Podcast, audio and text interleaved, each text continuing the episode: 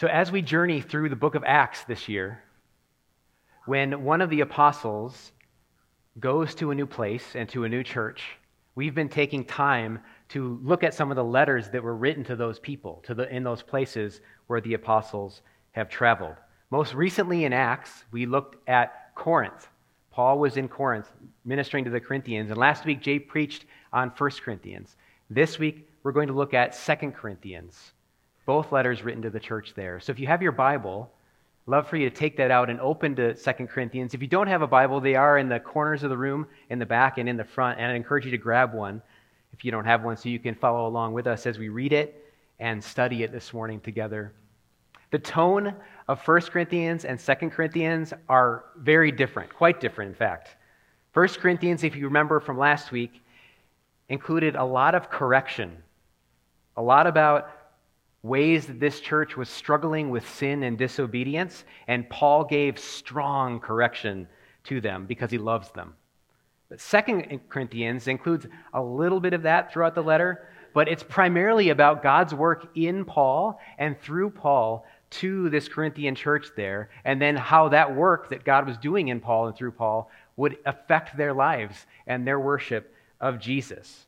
There's more tenderness in Paul's tone in this letter, way less correction about sin.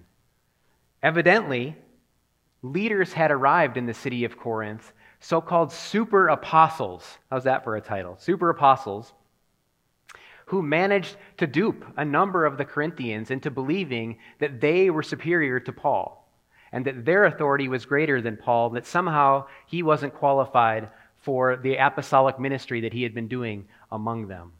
This letter was written to address that. That's the large overarching context of this. Like all of Scripture, this letter opens up and describes reality for us in a way that we could not have imagined or intuited on our own apart from Him doing that for us and telling us about who He is. No amount of scientific explanation or experimentation, no amount of philosophical musing, no amount of personal experience will enable us to know Him and experience Him in reality the way that His Word does. It is a gift to us. God, in His love, chose to reveal Himself to us so that we could know him as he really is and peel back layers of reality so that we could know what is truly going on in the world around us that we couldn't have just come up with on our own. We come to the Word to receive from Him, to hear from Him, and then to respond relationally to His work in us. We expect this morning that our lives are going to be changed as we hear us, hear Him. There are glorious, earth shaking truths in this letter I'm excited to dig in. It's 13 chapters long, so I'm going to talk really fast. No, I'm not.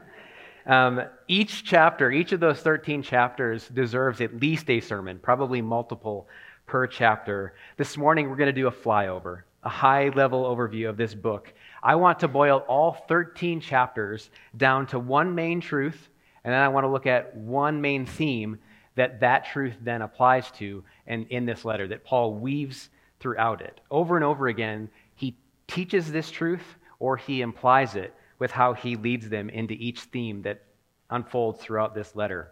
A truth that gets at the very core of what it means to be a fully alive human being, thriving in the world that God made. And here's that truth Christ is our constant reference point. He is always central we are called to live our lives in Him and through Him and for Him. He is the one that we are meant to look to in order to make sense of the particular life circumstances that we find ourselves in, whether those circumstances are pleasant and satisfying or whether those circumstances are deeply challenging and sorrowful. He is how we evaluate whether we are adequate to fulfill what God calls us into on any given day he is how we evaluate what do we do with the money we have and the possessions that we have. He changes how we view those things. Every need we have and every good and beautiful way that we're called to live in Him will find their source and sufficiency in Him. His example and His power are more than sufficient for every need that we have.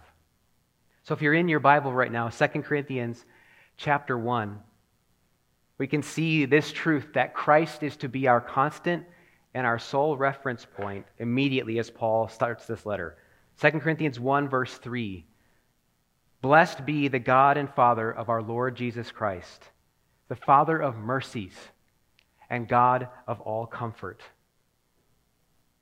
Right away, Paul starts by reminding them of who God is. God and God revealed in Christ is the reference point by which their lives were to be built and interpreted. Who is He? What is He like? In this section of the letter, at least, Paul wanted to remind them and make sure that they remembered that He's the Father of mercies. He's the God of all comfort. And like the Corinthians, we also need to prioritize keeping Father, Son, and Holy Spirit before us, starting with who God is and what is God like. That's a habit that we learn. It's not necessarily, nat- necessarily natural for us to be thinking throughout our day about who God is and what He's doing in that moment. But it's a habit that we can learn as we follow Jesus as His apprentices and as His Spirit renovates our hearts. It's all too easy, at least for me, to start with some other reference point as I think about my life my discomfort, or my circumstances, or other people. But Jesus intends for us to start with Him. For example, you find yourself stressed and a bit anxious because you're running late for an important appointment. I'm sure everyone has felt that at some point in their lives. How do you respond? Where do you start? By talking to yourself about what you could have done differently? I should have left earlier. I should have taken a different route. Or maybe you start with what others did to contribute to your tardiness. That's an easy place to go. If only the kids had gotten up earlier, I wouldn't be running late. Or how about the weather? That's a reality. Or traffic. Why in the world are all these other people on the road right now? All of those would be very normal places to start and focus on in that situation. And all of those could have been an important ingredient to running late, but none of those factors is as important as who God is and what God is doing in that moment, even the moment of stress and anxiety about running late. While that situation can be pretty intense and stressful, God intends for it to be something that draws us more deeply into Him. Instead of an internal monologue that I find all too easy to engage in, we can move to Christ being the reference point and a dialogue happening with Him. So instead of venting my frustration internally and playing a video in my head about how things are going or how they could have gone differently, I can go to Him immediately in that moment. Whether it's anxiety or fear or anger or frustration, whatever it is, we can, in that moment, go to Him and tell Him what's going on and receive His provision for us in that moment. Whenever we can shift from this internal monologue that we can engage in to a dialogue with Him, we are headed in the right direction. So when we start with God and who He is, we start with the one who made us and who holds us in His hands and who works good in our lives all the time. He never stops doing that. Another way of saying this Christ is our constant reference point, is the short three word phrase, yes, but God. Every circumstance can be filtered through the truth, yes, but God. Yes, the circumstance is real, and the circumstance can be really challenging and sad and broken, but God is aware and unsurprised and involved. In this situation that I, the example I gave, which is trivial really, but it's like, yes, I'm late. I'm stressed, and nothing is cooperating to get me there on time. But God is in control, and He is taking care of me right now. He is always purposeful and never flippant about our sadness or any of the suffering that we go into. He is with us through both the joys and the sorrows of our life. If we want to grow as people who more instinctively and naturally and habitually set our minds upon Him in those moments, it's important that every day we're taking time to focus on Him.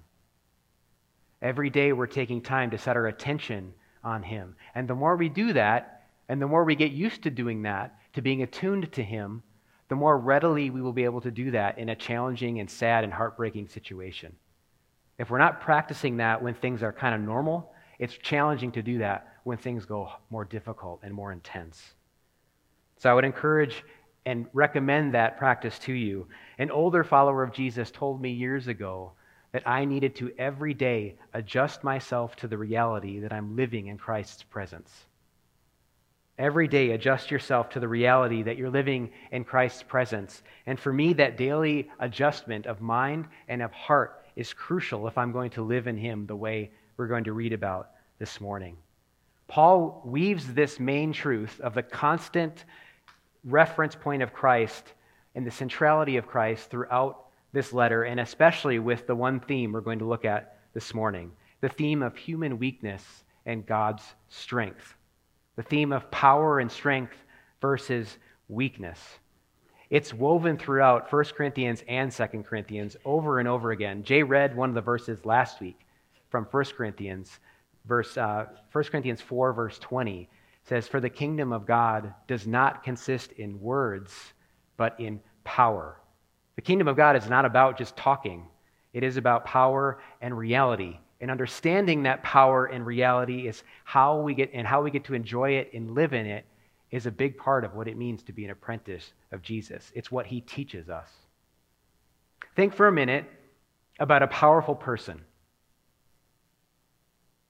What does a person of strength or power look like in your mind? What qualities are typically attached to that person?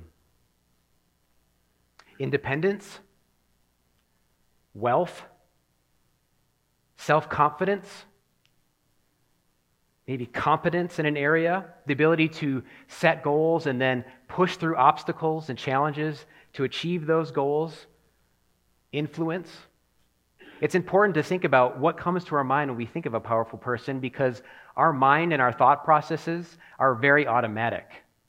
They're made up of ideas and images that are like just built into us. So we think power, maybe one of those words comes to mind.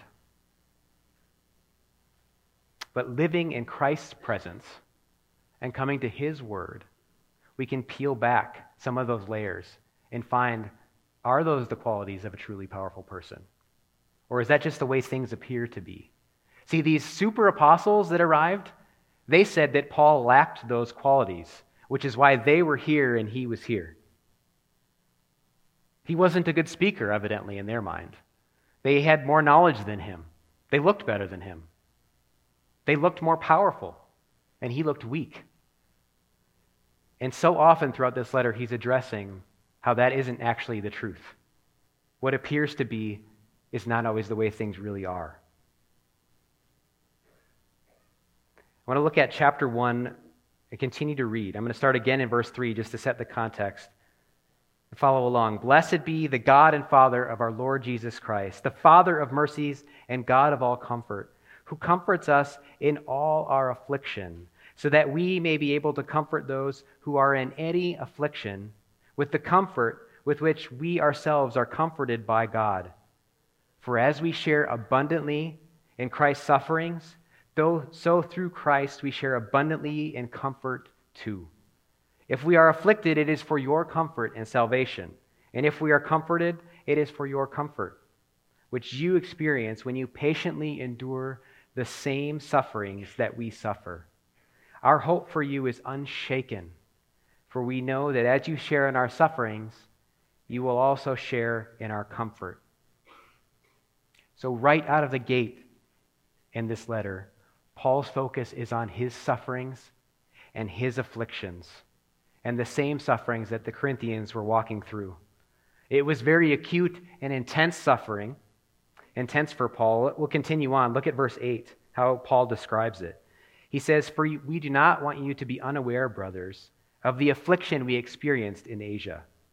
For we were, we were so utterly burdened beyond our strength that we despaired of life itself.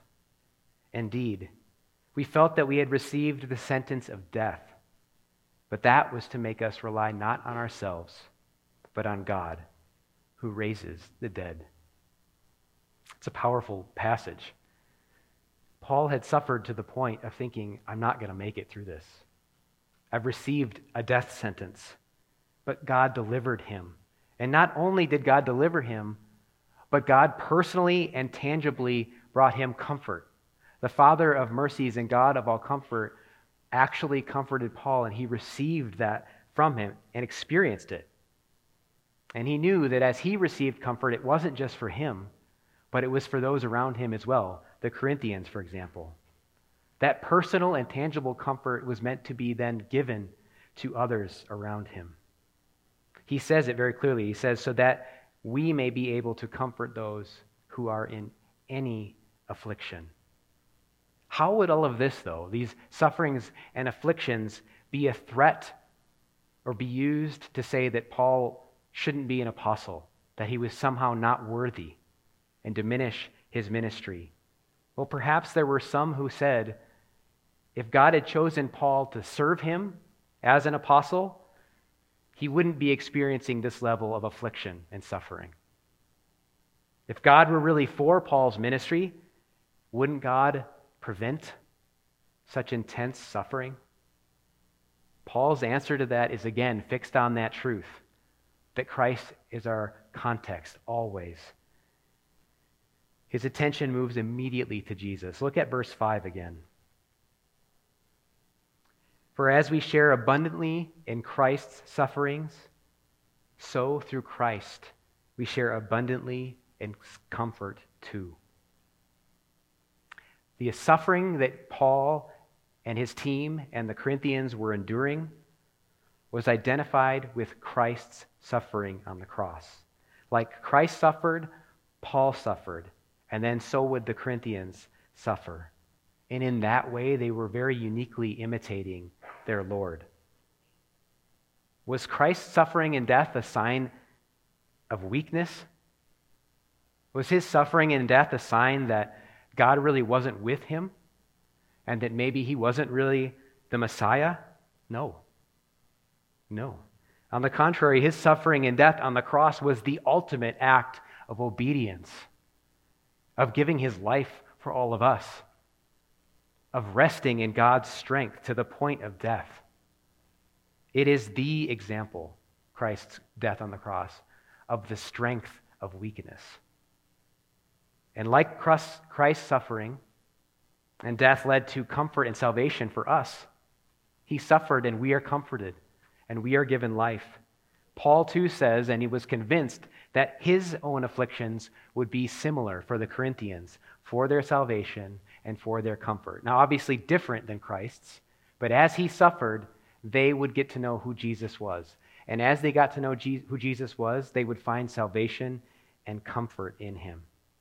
Suffering for Paul led to ever greater and deeper experiences of Christ. And that would then overflow into the ministry he had among the Corinthians. The promise was that the Corinthians too would receive that abundant comfort from the God of all comfort. God used that suffering in Paul's life and ministry very purposely. He never wastes our suffering. Look again at verse 9 to see what he did with it.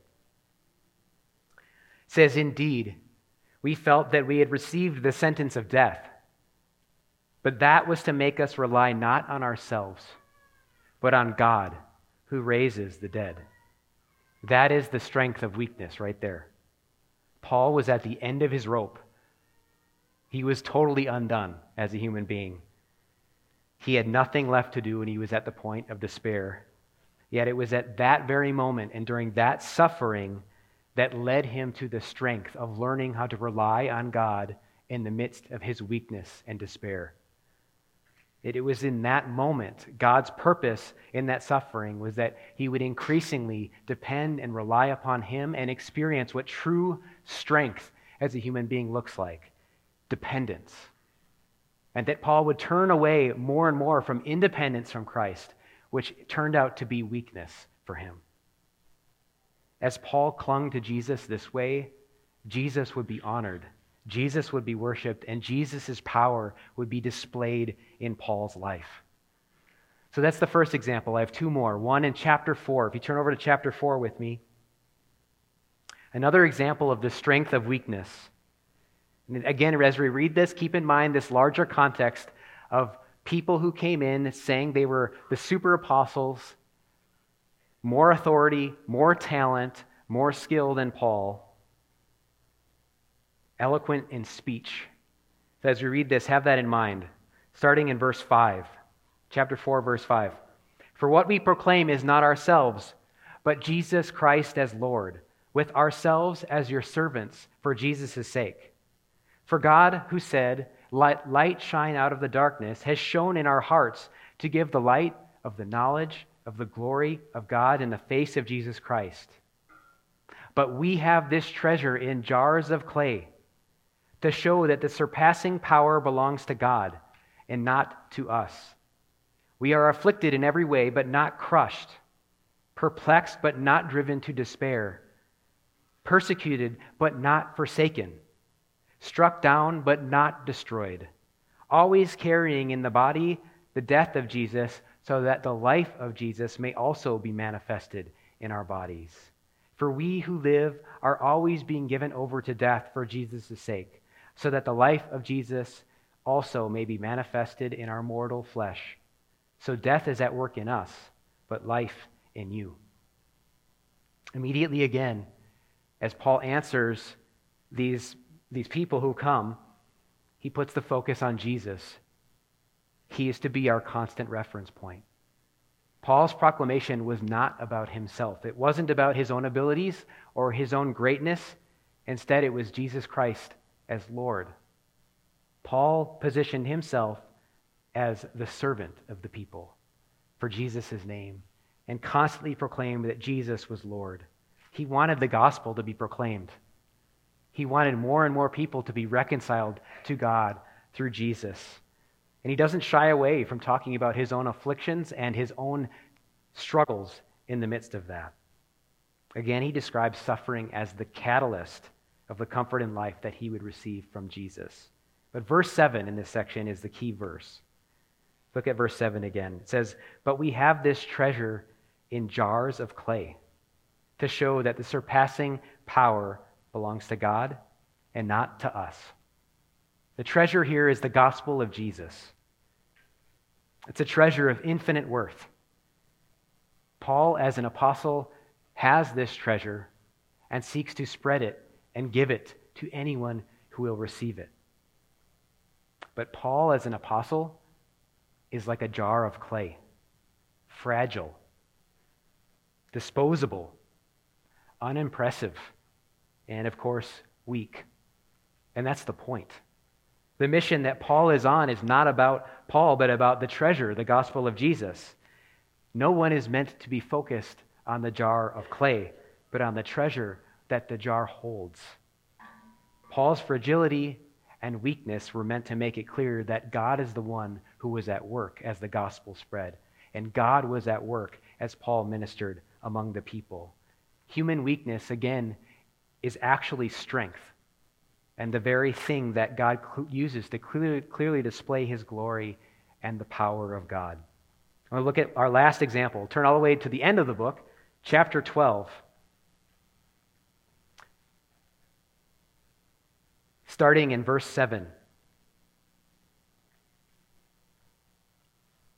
So, to keep me from becoming conceited because of the surpassing greatness of the revelations, a thorn was given me in the flesh, a messenger of Satan to harass me, to keep me from becoming conceited. Three times I pleaded with the Lord that it should leave me. But he said to me, My grace is sufficient for you, for my power is made perfect in weakness. Therefore, I will boast all the more gladly of my weaknesses, so that the power of Christ may rest upon me.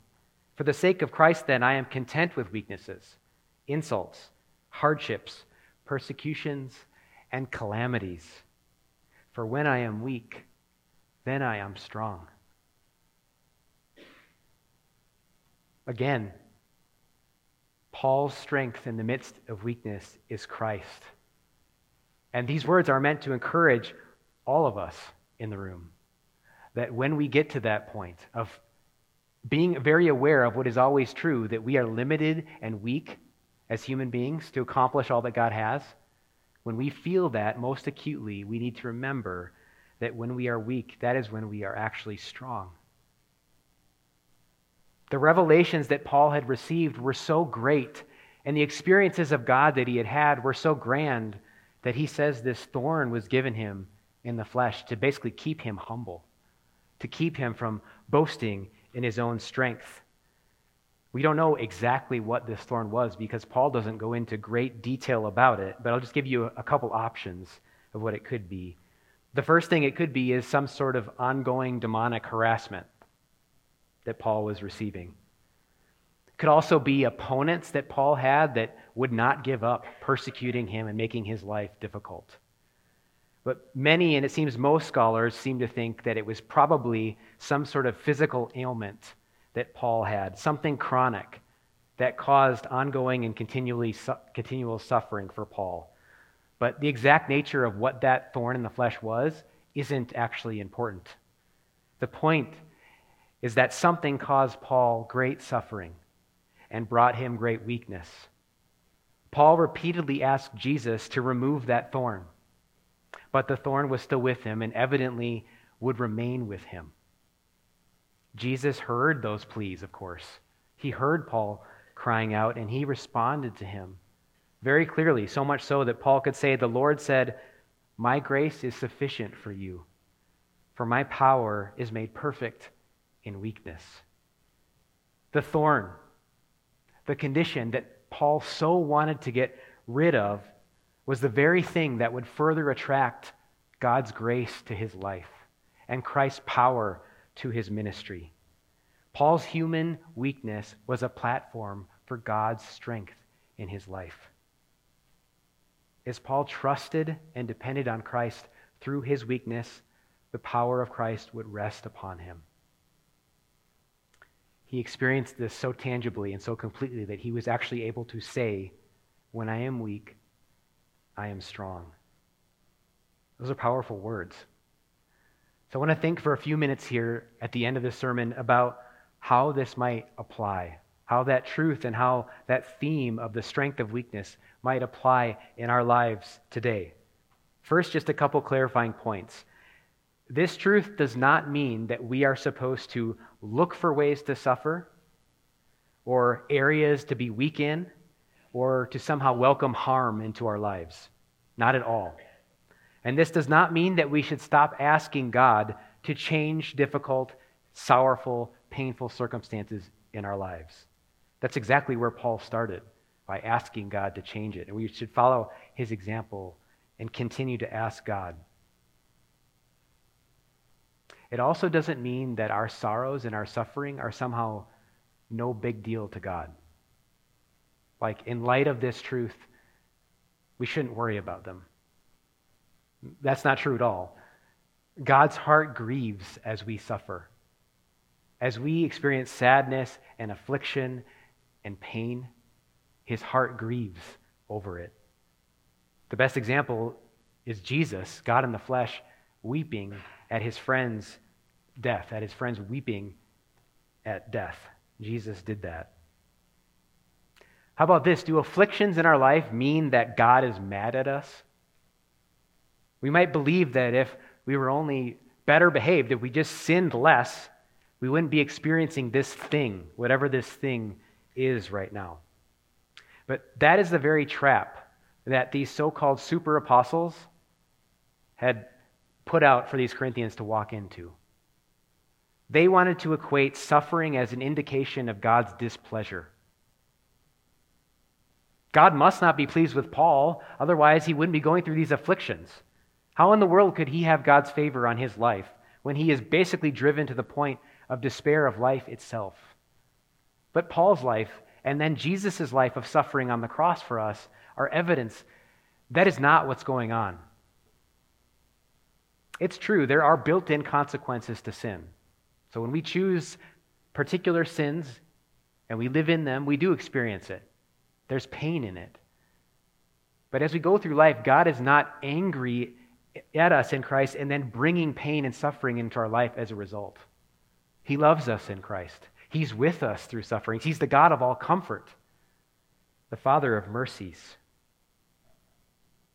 So when you evaluate tomorrow morning what your day could look like, do so with Christ and his strength as your focus, as your reference point, rather than any real or perceived weakness that you have in your own life, your own limitations.